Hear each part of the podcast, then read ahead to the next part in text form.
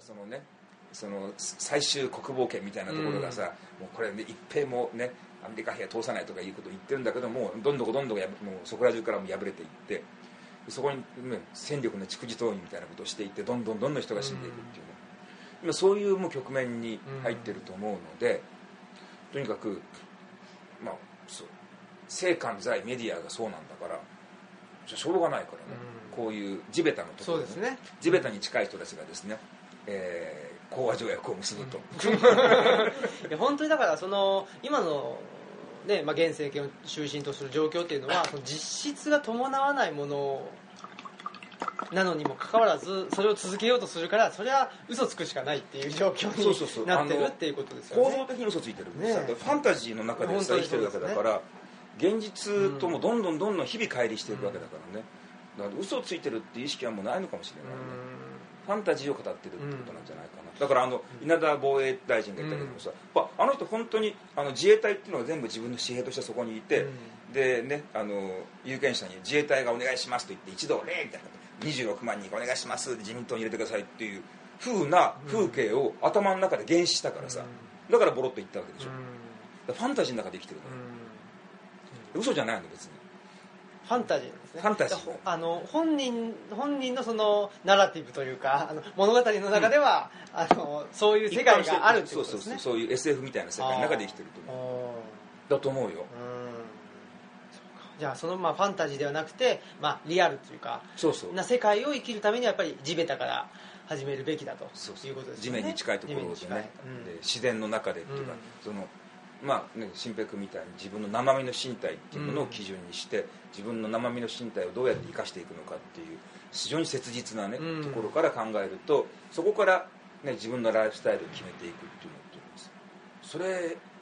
だと思うよ。そうですね。なんかそのまあ僕が、あのー弱いっていうかですね心身が弱いっていうこともあったと思うんですけどやっぱり都市と地方って言った時にやっぱりその地方は何もないとか言われるわけですよだまあ都市に比べると、まあ、い弱いというかですね、うんあの列位に置かれるとうん。いうふうに、まあ、言われますよね、うん。だけども、まあ、僕らみたいなその都市部でしんどいなと思っちゃってる人間が、まあ、いわゆる地方に越していくと元気になると。これは何なのかなっていうのがあって、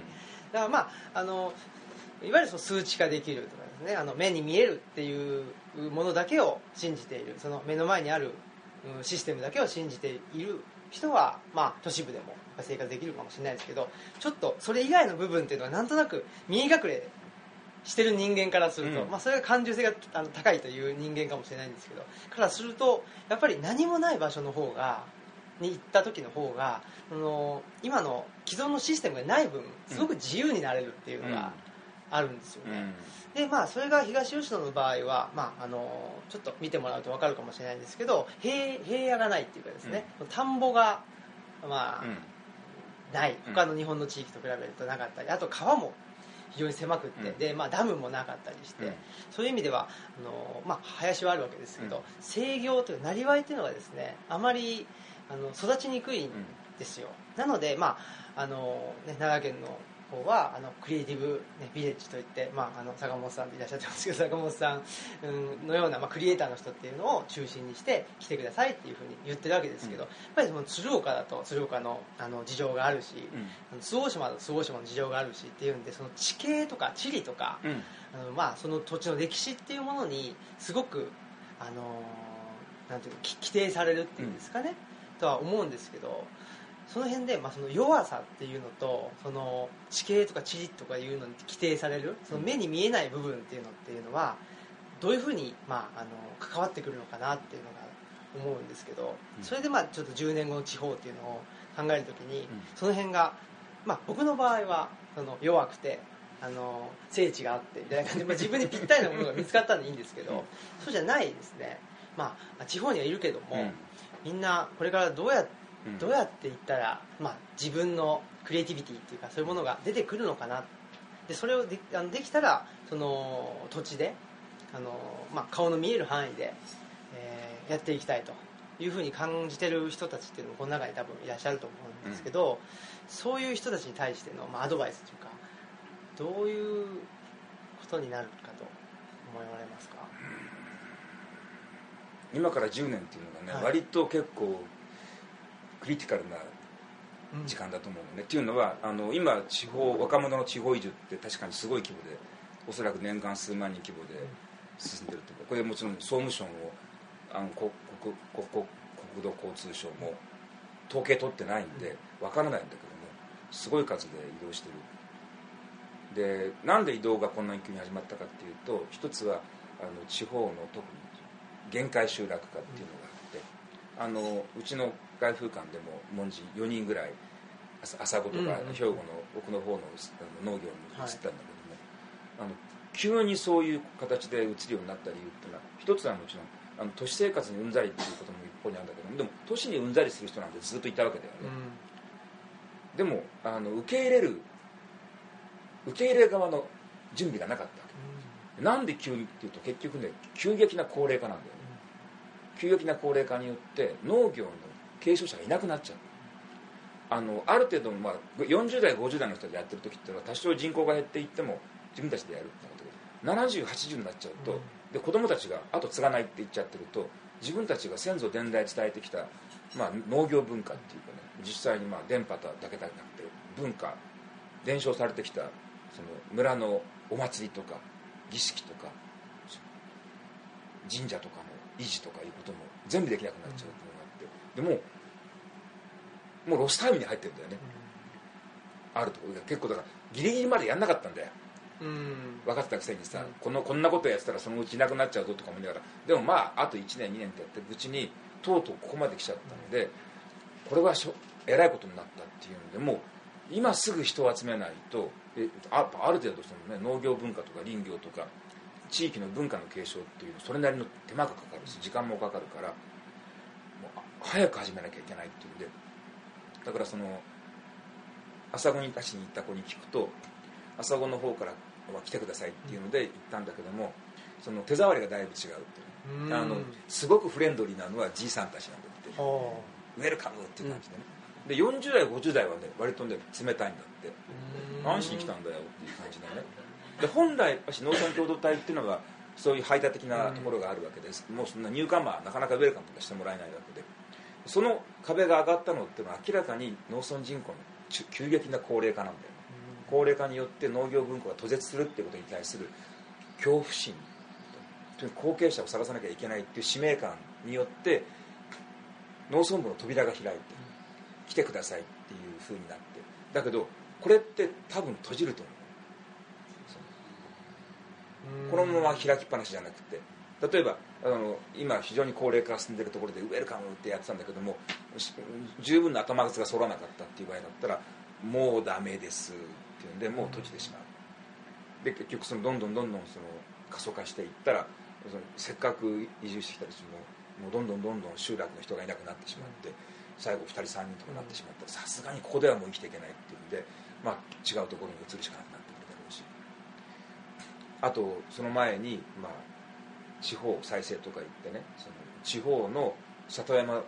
こう過疎地区を全部潰していってそこに公共交通機関も通さないしもう行政の役所も置かないし、学校も病院も警察も消防も一切そこから撤収すると行政コストかかるからもう起きませんよって言ってパーッと行っちゃったらこれはかなり早く進むと思うんだけどそうなってしまうともう居住不能になってしまう、うん、住んだっていいけどもバスも来ない。ととっくの昔に電車電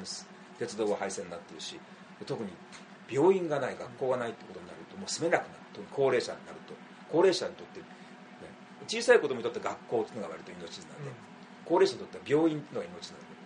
近くに病院がないっていう環境だともうそこでは暮らしていけなくなってくる。そうするともう先祖出ない土地であっても諦めて捨てて病院がに通えるところに移っていくっていうね。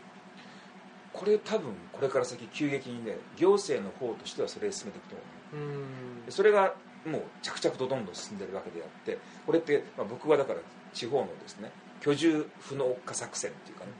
居住不能化戦略っていうのをこれ多分総務省と、えー、国交省が中心になってこれから進めていく。でもう経済成長しようと思うんだったらそれ以外にチョイスがないから都市部に全部人口集中していってですね後のところにはコスト一切かけないっていうそういうテラでしかないのでどっかで諦めてね、もう成長とかしなくていいからってさみんなで幸せに暮らしましょうねって言うんだったら全部のところにね平たく資源をばらまくっていうことになるだろうけどもあくまで経済成長にこだわるっていうことを政官財がやるんだったら非常にもうあと10年後には、えー、地方の切り捨てっていうのはかなりもうルーティン化して始まっていく。今だってもう JR の廃線どんどんついてるけども廃線の次は今度は多分公共交通機関バスとかも廃線になっていって、でも車があるからいい。車が今度は道路の補修とかしなくなると。橋の補修とかトンネルの補修とかしなくなってそんなこのトンネルの向こう側に住んでる人3000人しかいないじゃない。3000人のために何億円もかけてトンネルの補修なんかできないと言ってトンネル直したかったら自分たちで直してくださいとか言って区切られたらそのまずそういうライフラインが崩されていってで当然のことながら警察とか消防とか医療とか教育の機関がなくなってしまう。でこれはもう採算に合わないからって形でどんどん始まってる、もうここだけじゃなくってこの間さあの滋賀の中学生がね来たのね、はい、あの近江兄弟社の中学生が来て、うん、であの内田先生にお話を聞きたいっていう中学生の生徒会の子たちが来て中学2年生の生徒会長が最初の質問の人だったら多分ですあの県ではあの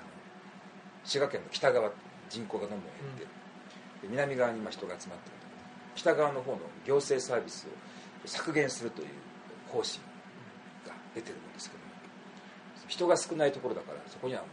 う行政コストを割かないということなんですけどもそれでいいんでしょうかって言うんです。よ、中学生中学2年生偉いと中学生でよくぞそこに気が付いたっていうので、全ての県民は等しい行政サービスを受ける権利がある。周りに人が住んでいないんだからね、うんまあ、どんどん人口が減っちゃったんだから諦めろと、ね、人口がいっぱいいるところその行政サービス出なかったら人口がいっぱいいるところに移れっていう。それは行政はそんなことを言う権利はないよ。それでいいんですかって言うから、それでいいんだよって言ったけどもでもこんな通りませんよね。今の日本の常識では通らない、人口が少ないところにいる人間は不便を感受する。自己決定してるわけだから。そこはもう何もないよ。電気もガスも水道も公共交通機関も一切のそういう社会的なインフラが整備されない。新石器時代と同じ暮らしだけども。それは自己責任だから、ね、そこで死んでっていうね、うん、そういうふうに多分これからあの政府はどっかで大きく方向転換しない限りそのままなってだからそのそうすると、まあ、その時にはもう移住しようにも地方が消滅すると、それまで10年。だから高齢化によって受け入れなんとか受け入れようとしてるんだけども限界集落が総高齢化して急激に人がいなくなってしまってもう地方に移住しようとしてももう移住するところにがもうもう無人化していって受け入れてくれるレシピアントがいないという状態とそれから行政、ね、主導によって積極的に地方が無人化されていくそれが完了するのが多分10年。だから10年間だけ今扉開いてると2030年頃には多分扉が閉じてしまって都市の子たちが地方に移住しようと思っても、まあ、非常に選択肢が限定されてくると。まあ、すでに今こうなんかやってきてですね、拠点を作ってるところがあったらその拠点のところにはまだ行けるかもしれないけども新たな拠点作りってことは非常に困難になると、だからその今から10年後の地方移住っていうのは、今から10年間っていうのはすごく地方移住にとってすごく大事な時期、このこの間にある程度実績を作って地方を居住可能な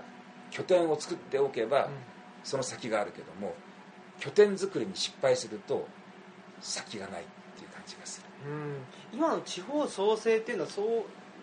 そういうあのなんか実験段階というかそこで、あの実績出してる地方はここかみたいな感じでそのなんですかあのチェックしてるっていうことなんですか？あの他の全部のシステムと同じであの落ち目になってくると限られた資源を、はい、そのどうやって配分するかっていうと、傾斜配分するわけで、うんその成績のいいところから順番に配分していって努力しないやつには配分しない、うん、大学なんかそうだけどさどんどんどんどんね、全体の分けるパイがちっちゃくなってくると格付けするわけでね。競争させていって。でその格付け高いところには資源を配分し低いところには何もあげない、うん、で滅びるに任せるっていう。同じことをだから地方でもやろうとしてるわけであってで各その地方自治体ごとに、まあ、総務省が考えるところのなんでしょうね、えー、その人口であったりえー、法人数であったり税収であったり、うん、そういうなんかアクティビティが高いみたいなねことをやってるところは努力してるところにはえー高いポイントを与えて、そこをまあ集中的に。だけどパイ自体はどんどん減ってるわけだからね。ももらえもらえると言ってもだからその貧者の分取り合いでね、うん。だけなんだけど特にそのたただこうなんかね若いあ体の弱い若者を受け入れてなんかねあのお墓のお掃除とかしてもらってますとかね、芋を育ててもらってますとか図書館やってもらいますなんてさ0点ってさそうでね。そんなの総務省の世代が0点ですからね、そんなの何人いようがね、じゃあ東吉野村に助成金つけましょうかなんて話にならないわけだから。なりませんよそれだからだから実際にや今やってるのっていうのはね地方創生って言ってるけどもそれはもう他のジャンルの仕組みと同じで今どんどんどんどん貧乏になってる。うん。貧乏になっていてパイが縮んでるのでどうやってパイを分配するか。一見するとフェアに見えるような分配方法をなんとか取らざるを得ないん。だでその地方についてですねこうやって交付金を与えていったりとかいろんな活動に助成するっていう国が持ってる原資があるけどもこれをとにかく何とかして、まあ、一見合理的に分配したいと。うん。でとにかくそこは君とかないゼロですっていうね。努力してないからその努力っていう項目っていうのはさっき言ったみたいな数値で測れるような、君の嫌いなね、うん。都市の人たちが、あのね、アクティビティの基準とするような数値だよね、で結局そんなのもと当然のことは全部落ちていくわけだからさ、日本中はね。都市部以外は、うん。その全部落ちていくわけだからそうするとある段階でいやじゃあもう地方っていりませんねっていうね。だって努力してないしさ自業自得ですよ。そのだからコミコンパクトシティってあるでしょ。ありますねコンパクトシティ構想ってのは要するにその地方都市にうん。人を集めると。集めちゃう。里山に住んでる連中にのとこ散らばって暮らしてられると面倒だからってみんな都市に集まってこいと、そうすれば病院もあるし学校もあるしデパートもあるし、消費活動もできるじゃないですか。って言うけどもそもそも限界集落になってる人たちがやむなく、ね、病院通わなきゃいけないからっていうんでと来たって仕事で来たってさみんな老人ばっかしなんだからさ、年金もらってたらそこで、ね、医療を受けるだけだって、その人みんな死んじゃうわけでさ。で新しい産業なんて起こるわけないわけだからせいぜい介護ビジネスとかね、なんかそのねあの理学療法士の方が肩もむとかさ、うん。そういうビジネスぐらいしかあんまりうんうん起きそうもないわけだから消費活動年金の消費活動ぐらいしかしないわけだからさ。うんなの新しい産業起こるわけないわけだから当然どんどんどんどんコンパクトシティっていうのい一瞬集まってくるよ、里山からね。だけどそれずーっとあと小さくなっていってでどっかの段階であのそこもういりませんからっていうね。そこ過疎の過疎の都市だからっていうことで、でもし暮らしたかったらこっちにもうちょっと大きい地方都市があるからこっちに来てください、そこもそのうち人がうーっと言ったら最終的には首都圏一極集中っていうね、今3500万人だけども首都圏のところにそこに5000万人ぐらい。5000万だから。5000万人ぐらい首都圏に集まれば日本の人口が5000万になっても今とあんまり変わらないと。経済規模っていうのが。シンガポールみたいにぎっちりそこに人が集まってそこそこで暮らしていれば地下だってね他のところが全部人住んでなくて首都圏にしか人が住まなければ、うん。地価だって高いし賃労働の賃金だって安くするし物価は高くなるしだからその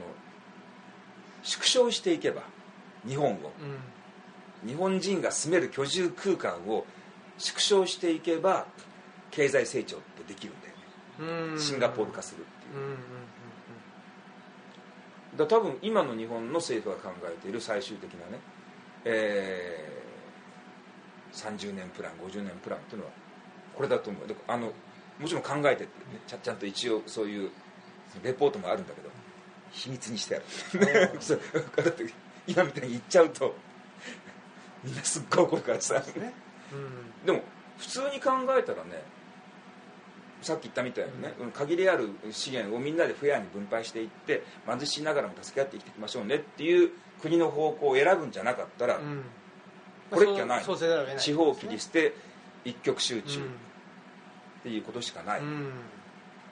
で今これの方にまあさすがにそれは評判が悪そうなので急には言わないけども、地方創生とか言ってねなんかい一生懸命頑張ってる地方には手厚いねなんか処遇をしますよみたいなことを言ってるけどもこれは嘘なの長期的には地方を潰していくってことなんだけどさでもそれがはっきりと出てきてねもう地方は切り捨てていきます。あの中央政府には何の期待もしないでねっていうふうになるのがはっきりするまでってまだ偽善的なことをやってるからさ。そのね、いや我々はその地方がもっとこう頑張っていただきたいと思ってるんですみたいなことをまだ内心は思ってなくても口先では言ってるうん。間が勝負ほう。それがこの10年だと。10年。いうことですね。10年後にはもう言わなくなるかもしれない。もう10年後にはもうその頃は多分日本経済なんか大きな恐慌かなんか経験した後で今更何を言ってるんだと、うん、もう分かるもんなんか何もありゃしないよ。と、うん、あのマッドマックス的世界っていうかですね。いきなり、ええ、あのあれですよ。あの北斗の剣の世界。の世界ね、え、ゾンビたちがですね、うん、あの無列道具ですね、あのマッセの世界ですね、ああいうところになっちゃうと思いますね。中性化する世界、世界、そういう中でえー、なんですかね、まあ、経済やっぱ経済成長を信じているか。それともそうじゃなくて定常型の社会で、まあ、あ限りある資源っていうものを分け合ってやっていきましょうと。だからまあ競争的じゃなくって、分け合って強制的な社会、まあ、どっちを社会といった時にどっちを社会としてイメージするかっていう。どっちを選ぶかっていうのはこれはでもね、ね、結局はね国民が選ぶことなわけであって、今多分どっち選びますかって言ったらね91ぐらいでこっちと競争的なものをみんな選ぶもう。強制的なのを選びたいって1割ぐらいだと思う、うん、だからこの方向でこれからも行っちゃうと思う、うん、一生懸命とにかく手立てを尽くしてこっちの方に行ったって未来ないですよって、ね、とにかく何とかしてまだね幸せな、ね、暮らしをしたかったらこの日本の豊かな、ね、自然環境があってもう蓄積している豊かな、ね、国民的な資源があるわけで治安がいいとかね、その医療の水準とか、まあ、まだちょっとひどいけど教育の水準も高いし公務員だってひどいひどいとは言いながらそんなに年がら年中ね汚職を、ね、するわけでもないし、うんうん、まあかなりそれはあの他の国に比べたら、うん。まあ、日本の制度資本っていうのはきちんとして機能してると思うのね、健康保険だってちゃんとしてるしさ、でこのたらまあ基盤が弱くなってるけども人口も減るけどもとにかく、とにかくちょっとずつとにかくなんとか丁寧に使い伸ばして高い質を維持しながらやっていきましょうねっていうことってこれ本当にできると思う。ん。だけど、でもこっちの方向に行っちゃったらこれって結局一か八かの大博打だからさ起死回生大博打ってね、うん、あもう全部かけてドーンって「オールイン!」とか言ってね、ドーンってなるわけだから、まあ、まさにカジノ作ろうとしてるわけですもんね、うん、だもう全部その日本の持ってる一番豊かなものを洗いざらい金に変えてそれを大博打にかけていくっていう方向ででもすでにこれが時代遅れになってるってことはもうアメリカの方のエコノミストから発信されてるんですね、アメリカのウォール街のエコノミストが経済成長はもうありませんって言い出してね、これからどんどん経済が縮小していく過程でどうやってソフトランディングしていくのかっていうことを真剣に考え出してるわけだから、これねこれは遠からず世界的な風潮になると、あの今度ねイギリスでも随分労働党が躍進しましたでしょ、ジェレミー・コービンのあの結局とにかくもう無理よと、その勝ってるやつらにどんどんどんどん資源回してねこの人たちが大勝ちしてトリクルダウンが来るっていう仕組みはもう誰も信じてないわけで、うん、もう今あるものをとにかくみんなで細々と分けていってもうそれほどリッチにはならないけれどもとにかくまあある程度の生活をしましょう。でとにかく配分する資源の配分の時に勝ち組じゃなくて負けてる人間から優先的に配分していくっていうね。そうしないともう社会が持たない負けてる人たちを切り捨ててしまうともう社会的流動性が全くなくなっちゃう、それに対する危機感っていうのは、まあ、イギリスなんかは今イギリスもフランスも強くなってると思う、そうするとどっかの段階で今までのそのような自由新自由主義的な、リバタリアン的な発想っていうのが、もうこれは無理っていうことが分かって、まあ、一昔前の社会民主主義的なっていうかね、そういう、えー、今の日本でさそのリベラルって非常に人気ないでしょ？そうですね、特にその社会民主主義なんて、ね、そうそう社会 あの人社会民主主義なんだけどさ、うん、社会民主主義だって日本で一番人気がないんだよ、うん、なんで人気がないかっていうと多分最終的なソリューションはそれしかない、うん、で行きたくないんだそっちには。あれだけは嫌だっていう、その福島みそだけは嫌だっていうのは、このまま行ったら結局最終的に取り得る生き延びるためには福島みずほしかないっていうことが なんとなく分かってるので、その現実だけは認めたくないと、うん、だ福島みずほに何の力もないと思ってたら誰がね、福島さん大嫌いだなんてさ福島みずほとかねあんな、ものすごい言ったりするのってさ、あれね実は内心の恐怖の裏返しなんだよ。あれだけあのねあの社民党っていう政党がさ将棋席になっちゃう理由って、あれ通にやってたらあんなに縮むわけないんだよ、かつての社会党って、ね、国会に200ぐらい選挙それがキューってさ23議席まで進んじゃうこれ憎しみなのよ。あのネットなんかでもさパヨクとか言ってる時にね、一番嫌われてるのってそのそういうリベラルとか理想主義とか弱者への支援とか社会福祉とかいう人たちが一番嫌われるんですよ、うん、なんでかっていうと多分そこに行くしかないっていう、ね、この負け戦が続いてある段階でもうダメですと、うん、もう成長しません。とで今までやってきたあの全部打ち上げ花みたいなものはねもう全部パーでしたって、うん、でどうすんのって、えー、っとパッとしませんけど社会民主主義にしますっていう、うん、ええー、っていうね、うん、もうそれがなんとなく予感できるので今のうちに福島みずほを叩いてる。っていうあ最後のあがきの10年というか、あがきだと思いますね。だからねえ最後に社会民主主義かよと思うんだけども。でもねそれはねイギリスとかの事例を多分見てると、向こうの方がそういう点でいうとあとまあアメリカでもバーニー・サンダースとかね、社会民主主義者みたいなものが明らかにそのねグローバル資本主義の後に社会民主主義が出てくるなんて、歴史の進化っていうことから考えるとなんか異常な感じがするんだけどさ、でもね冷静に考えると国民国家って枠を維持しながら何とかしようと思ったら社会民主主義的な政策それはもうだんだん経済が縮んでいく中で、パイをフェアに分け合うっていう、うん、面白くもおかしくない、うん、ものないね。そうですね。一人一人が自分の生活のなんか幸福っていうのを手作りしていかなきゃいけないっていうね、その活発な消費活動とかさ、うん、だんだん出世していくとかね、そういうんじゃなくって定常的な暮らしの中でもあるいはちょっとずつ貧しくなっていく暮らしの中でも自分の幸せを手作りできるっていうような生き方に切り替えないとグローバル資本主義の後の社会民主主義なんていうさ適用できるわけないんだけど、でもそれって生き方変えろってね、お前たちの世界観を全部変えろって言ってるわけで、ね、ネトウヨの人たちのあの異常な怒りっていうのは、最後に俺らは福島みずほに屈服するのかっていうね。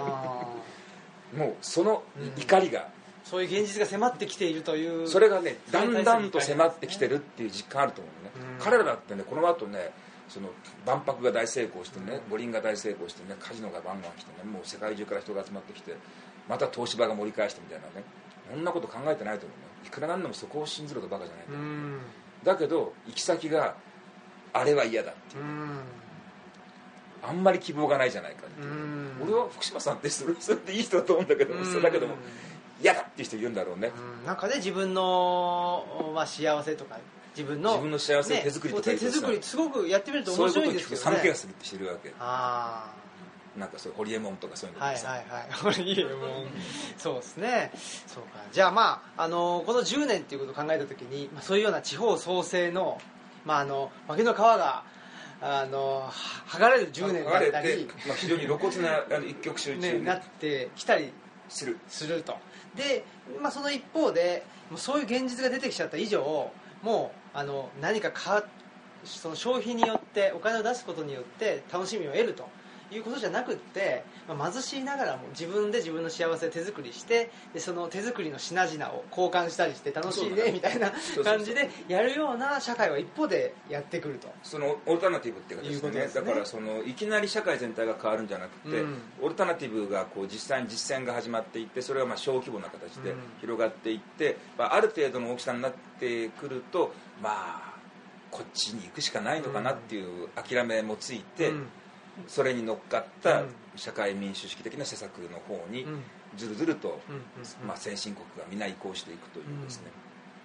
ことになる。とか多分ねモデルになるのはね、まあ、もちろん北欧の国々とかねカナダとかね、はい、そういうところが多分すごくうまくいってるっていう実例を見るとやっぱあれかよっていうね。でそのまあ、えーまあ、結局こうなるんかいという現実が10年後にあると思うんです、まあその現実をやっぱり先取りしてるのがいわゆる地方って言われる場所だと思うんですよね。だここがなんかフロントラインフロントライン。だと思うね、うん、いろんな矛盾が集大成してるっていうところで例えば本当に例えば東吉野村だってこの10年間後10年後にもう急激に高齢化と加速が進んでもう新平君がここにいたいと言ってもねそのね、その図書館に訪れる人が1週間に1人とかさ、うん。もう誰も来ないねとか言ってさ、まあそんなもんですけどね今もね。どうしようと。もうまあねという急激な人口減みたいなものに、が訪れた場合っていうのはオルタナティブとしても機能しなくなっちゃう、うんそうですね。10年以内ぐらいになんとかこの東吉野の人口減を食い止めてある程度のこう移住者のレギュラーな流れみたいなものを作っていかないとそのためにはここでやっぱりそれなりのアクティビティがないとね、で多分だから完全に定住するって無理だと。君みたいに結局ここにいながらあの、ねね。都市へ出て行って、まあ、一緒に大学の仕事やったりとか、はいはい。そういうね別の仕事を、うん。その兼業するっていそうですね。結局過渡期はこういうところに拠点を作ってで都市部にも拠点があってでそこを行き来すると。で